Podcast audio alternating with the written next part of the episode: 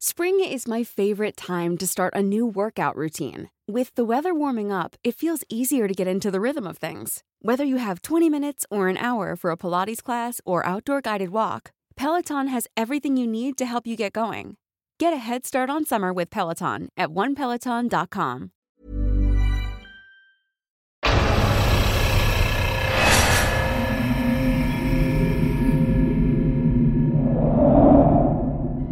Hubarin mo na! Kabayaran para sa wedding gown na pinatahi ng anak ko. White Lady! Ghosting.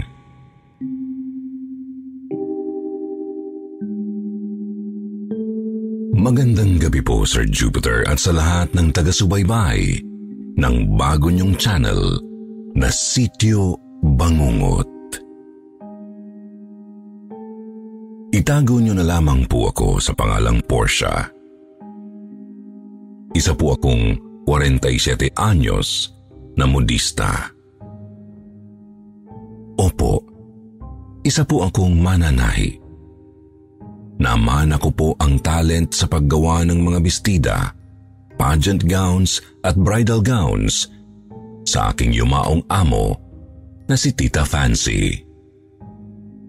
Isa po siyang sikat na matandang couturier at fashion designer sa probinsya namin noong siya'y nabubuhay pa. Ang kakaibang kwentong kababalaghan na aking ibabahagi sa inyo ngayon ay nangyari labing limang taon na ang nakakaraan. Year 2007 noon, nang makilala ko ang isang customer sa aking maliit na bridal gown shop na itinayo ko sa bayan. Itago na lang natin siya sa pangalang Hira.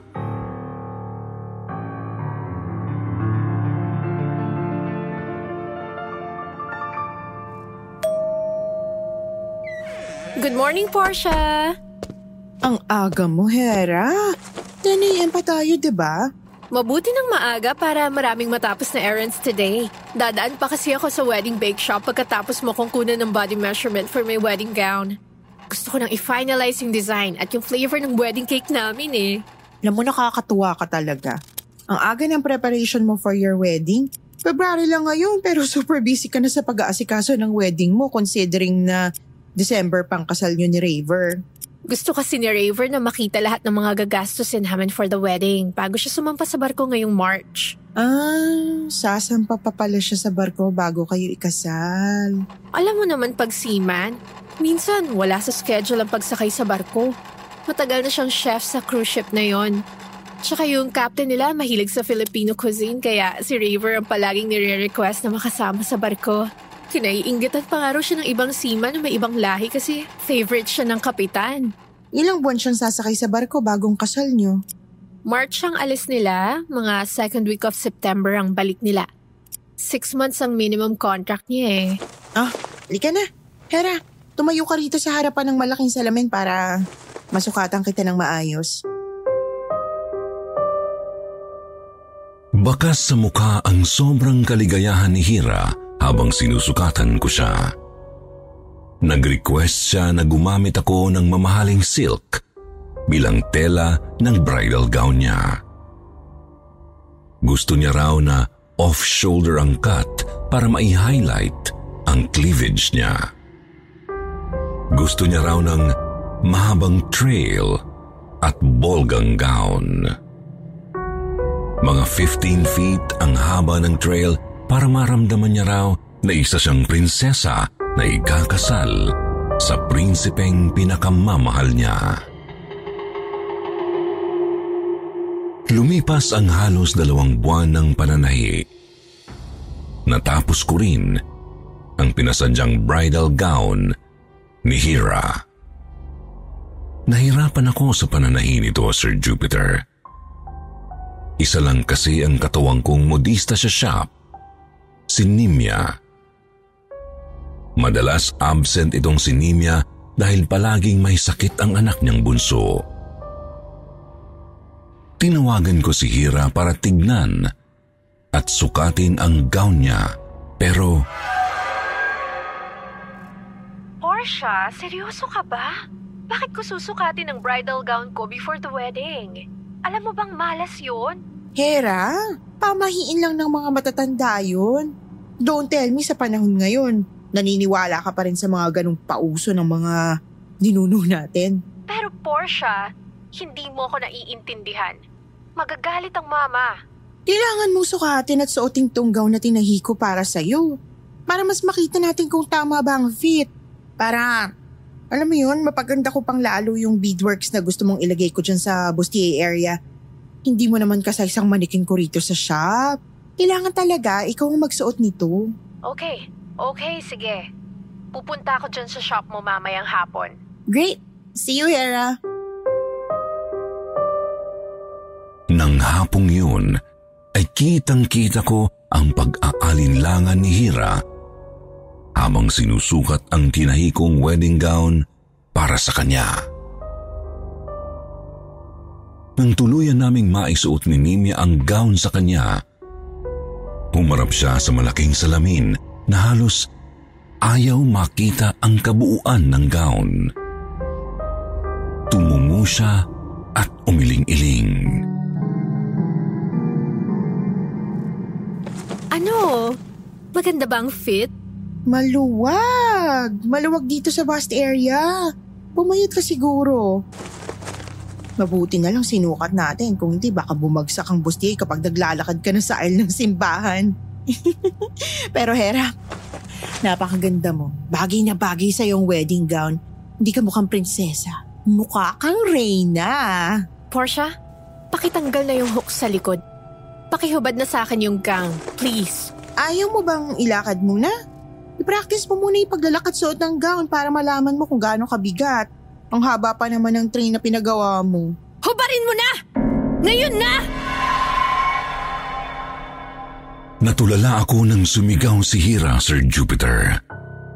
Nagsimula siyang mangatog at mabalisa hanggang sa parang nagkaroon siya ng anxiety attack. Bigla siyang hindi makahinga. Nataranta kami ng katulong ko sa shop na si Nimia. Mabilis naming hinubad ang wedding gown mula kay Hira. Nang matanggal namin ang damit, ay mabilis na pumasok sa fitting room si Hira at nagkulong doon ng matagal. Hera! Hera! Okay ka lang ba dyan? Biglang lumabas si Hira ng fitting room at padabog na lumabas ng shop namin. Napansin namin ang katulong kong si Nimia na mugto ang mga mata ni Hira nang lumabas mula sa loob. Nagkatinginan na lang kami ni Nimia. Inayos ni Nimia ang wedding gown ni Hira at isinabit sa rack. Napaisip ako bigla, Sir Jupiter. Ay, Nimya! Nakalimutan natin kunin ang bagong measurement ni Hera. Ang laki ng pinayat niya. Hindi pwedeng hulaan natin ang bagong size niya. Kaya naisipan kong tawagan si Hira sa landline nila para pakiusapan siya na kunan ng bagong measurement ang katawan. Katulong ang sumagot sa akin at sinabing wala raw doon sa bahay ang amo niya. Kinuha ko ang eksaktong address ng bahay ni Hira mula sa katulong na sumagot sa akin sa telepono. Nang sumunod na araw, tinext at tinawagan ko si Hira sa cellphone niya pero hindi niya ito sinasagot. Nagpasya ako na ako na lang ang pupunta sa bahay ni Hira para sukatan siya. Halos alas 7 na ng gabi nang magsara kami ng shop ni Nimya. Ginabi na ako sa daan papunta sa bahay ni Hira. Nasa bukana pa lang ako ng gate ng malaking bahay nila Hira ay napansin ko na na sobrang dilim ng loob nito. Parang brown out. Parang walang tao. Tao po? Tao po? Hera! Hera, si Portia to. Walang taong sumagot. Walang taong lumabas. Kumatok ako sa lumang gate pero parang kusang bumukas ito. Kinabahan ako. Pero tumuloy ako papunta sa main door ng bahay. Kumatok ako sa malaking nara na pintuan ng lumang bahay pero walang nagbukas ng pintuan. Nakita ko ang bukas na bintana sa bandang halamanan. Dahan-dahan akong naglakad papunta sa bintana at tumingkayad para silipin kung may tao sa loob. Mataas ang bintana kaya hindi ko makita ang pinakaloob. Kaya sumampa ako sa isang nakataob na malaking paso para lang makita ang loob ng bahay. Hera? Nandyan ka ba? Tulog ka na ba? May tao po ba dyan? Maya-maya ay umihip ang malakas na hangin. Napuwing ako ng alikabok na dala ng hangin ito. Napapikit ako. Sa takot na baka malaglag ako at ma-out of balance sa paso na tinutungtungan ko ay kumapit ako sa barandilya ng bintanang nakabukas. Halos mapasigaw ako, Sir Jupiter, nang may mahawakan akong malamig na kamay na nakakapit sa bintana mula sa loob ng bahay. Napilitan akong dumilat at napatili ako nang makita ko ang isang babaeng nakatakip ang ulo ng makapal na telang puti at nakasuot ng mahabang puting damit. Ah! White lady! Sa sobrang takot ko ay nalaglag ako sa halamanan at tumama ang ulo ko sa isang bato. Dahil sa pagkapuwing ay hindi ko na nakita pa ang detalye ng babaeng nakaputi na nahawakan ko ang kamay sa bintana. Pagapang akong nagsisisigaw papalabas ng bakuran nila Hira. Nang makarating ako sa labas, ay mabilis akong tumakbo sa kanto hanggang sa makarating ako sa isang maliit na tindahan ng sigarilyo. Doon ay kinausap ako ng isang matandang babae na paos ang boses. Tinanong niya ako kung bakit daw ako takot na takot. Ikinuwento ko ang lahat sa kanya. Sinabihan ako ng matandang babae na wala raw talagang lumalapit sa bahay na yun. Halos dalawang taon na. Natatakot daw kasi ang mga taga doon sa nakatira sa bahay. Hindi na ako nagusisa. Umuwi na ako agad kahit na sobrang sakit ng ulo ko dahil sa pagkakabagok sa bato.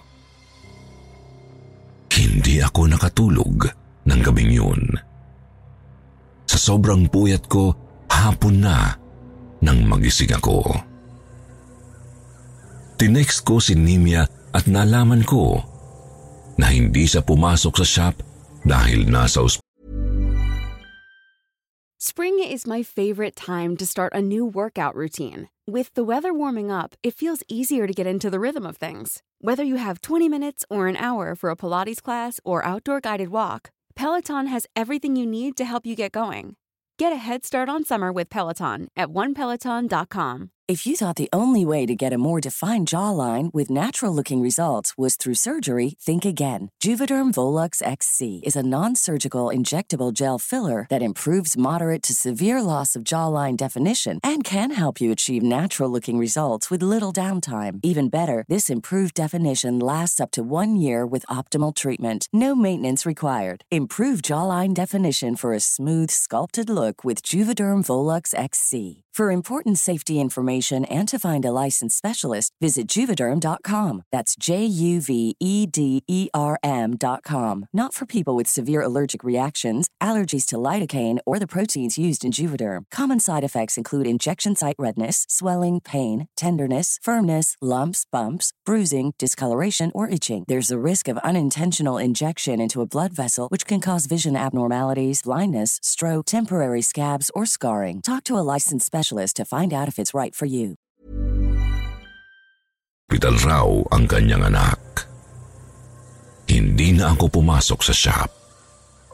Naglinis na lang ako ng bahay kahit natulala pa rin iniisip yung white lady na nakita ko noong nakaraang gabi.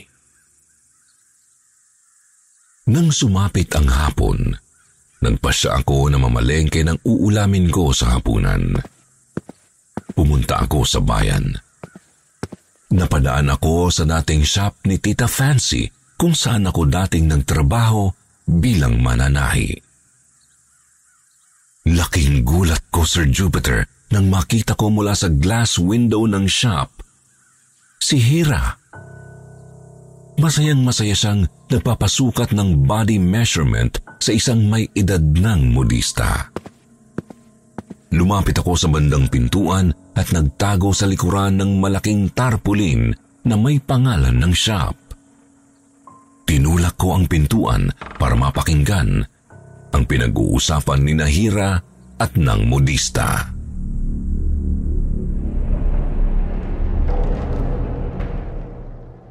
Mabuti ng maaga para maraming matapos na errands today. Dadaan pa kasi ako sa wedding bake shop pagkatapos mo akong kunan ng body measurement for my wedding gown. Gusto ko nang i-finalize yung design at yung flavor ng wedding cake namin. Nasaktan ako nang makita at marinig ko ang sinabi ni Hira. Nagpagawa siya ng bagong wedding gown sa iba? Hindi ko alam kung napangitan ba siya sa tinahikong gown para sa kanya o nagbago na ang isip niya simula nang pilitin ko siyang mag-fit ng wedding gown. Gusto ko siyang kumprontahin ng mismong oras na yun, pero pinigilan ko ang sarili ko.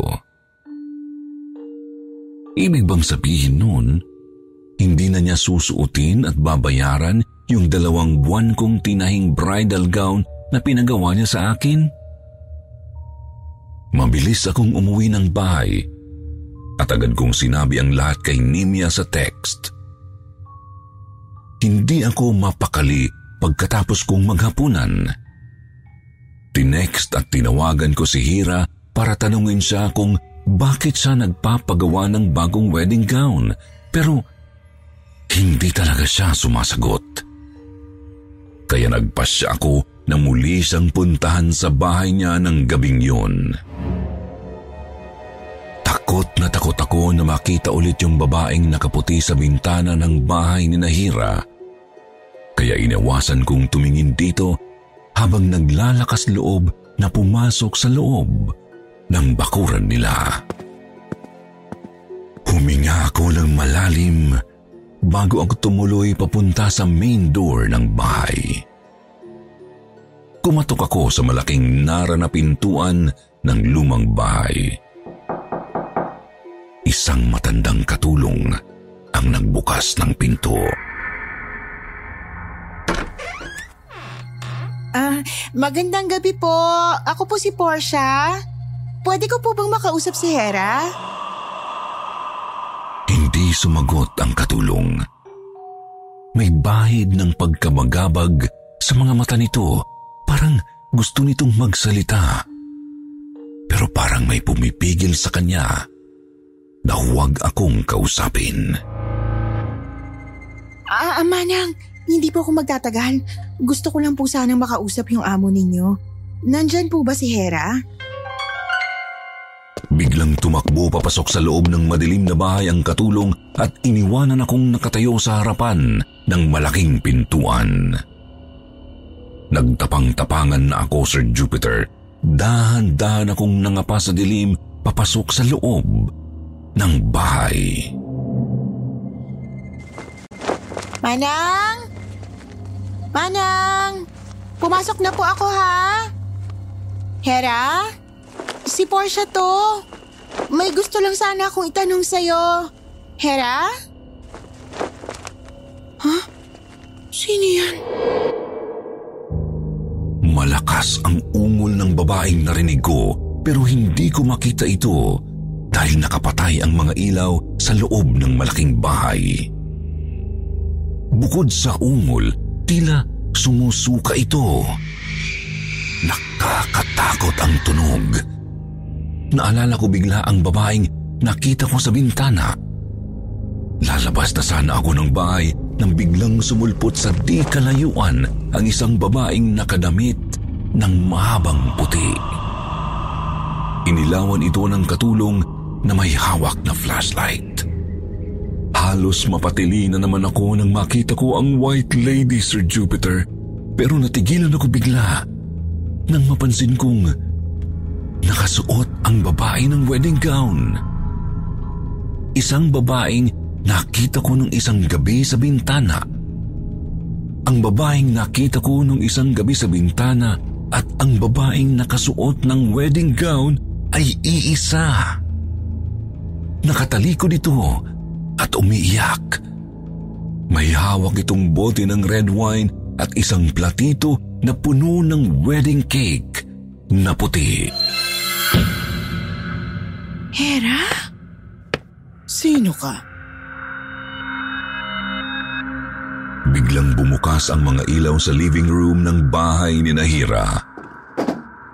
Isang matandang babae na nakadamit pantulog ang nakita kong pababa ng hagdan mula sa itaas. May dala itong tungkod. Ilyang, bakit ka nagpapasok ng estranghera sa pamamahay ko? Ay, ah, magandang gabi po ma'am. Hindi po ako stranger. Ako po yung modista na kinontrata ni Hera na manahin ang wedding gown niya.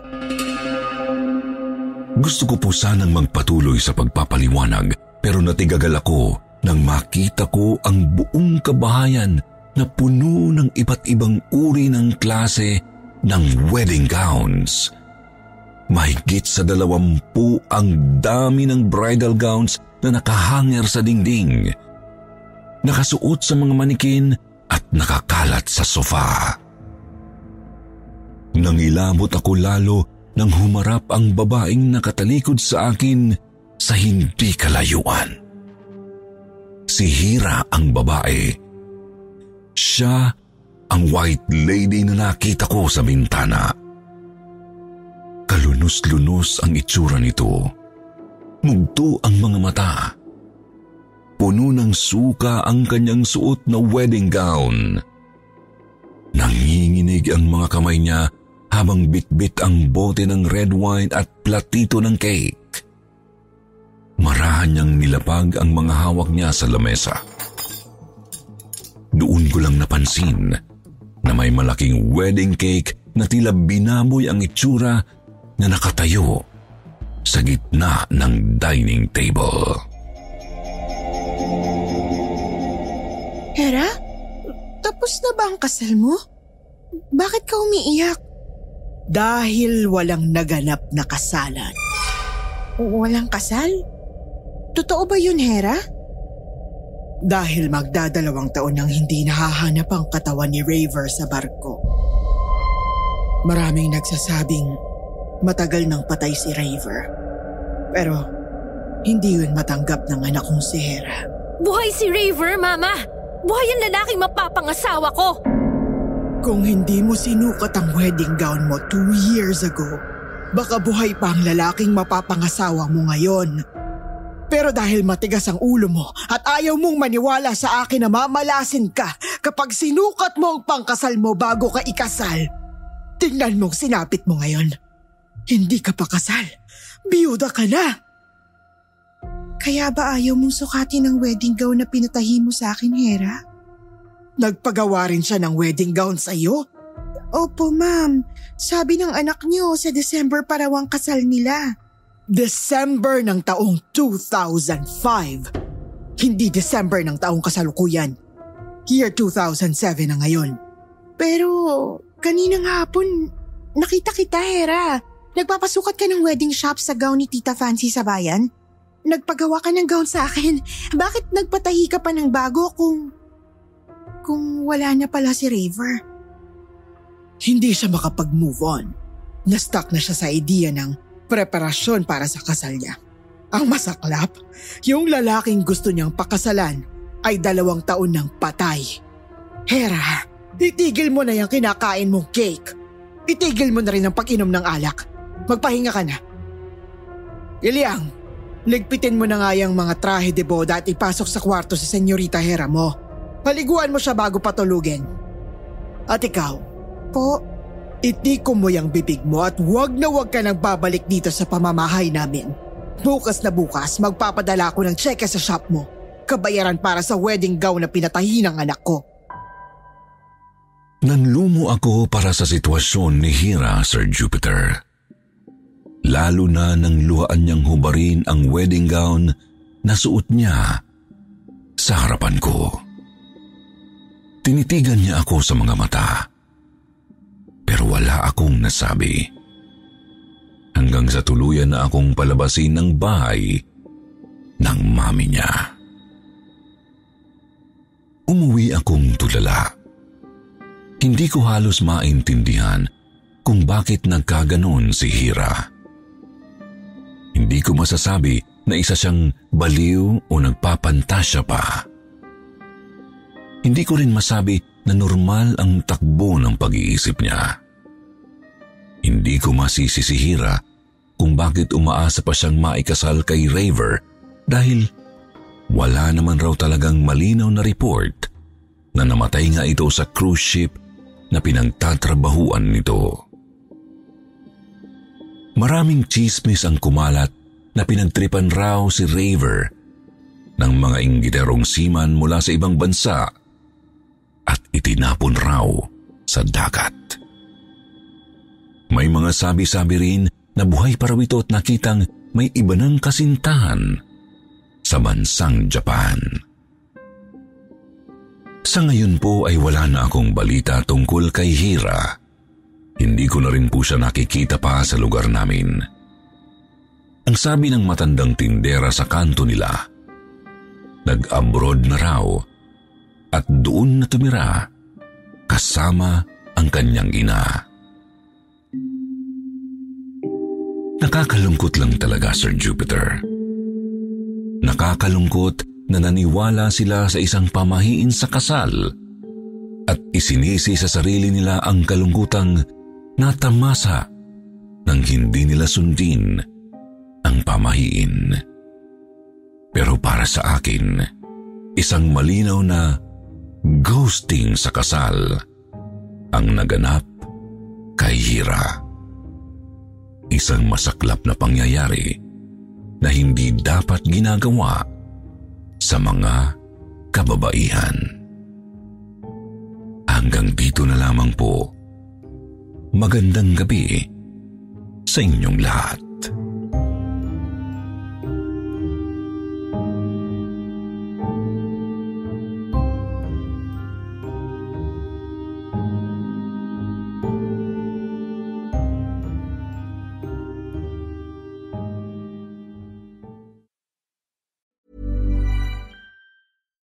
We're on a budget, we still deserve nice things. Quince is a place to scoop up stunning high-end goods for 50 to 80% less than similar brands. They have buttery soft cashmere sweaters starting at $50, luxurious Italian leather bags, and so much more.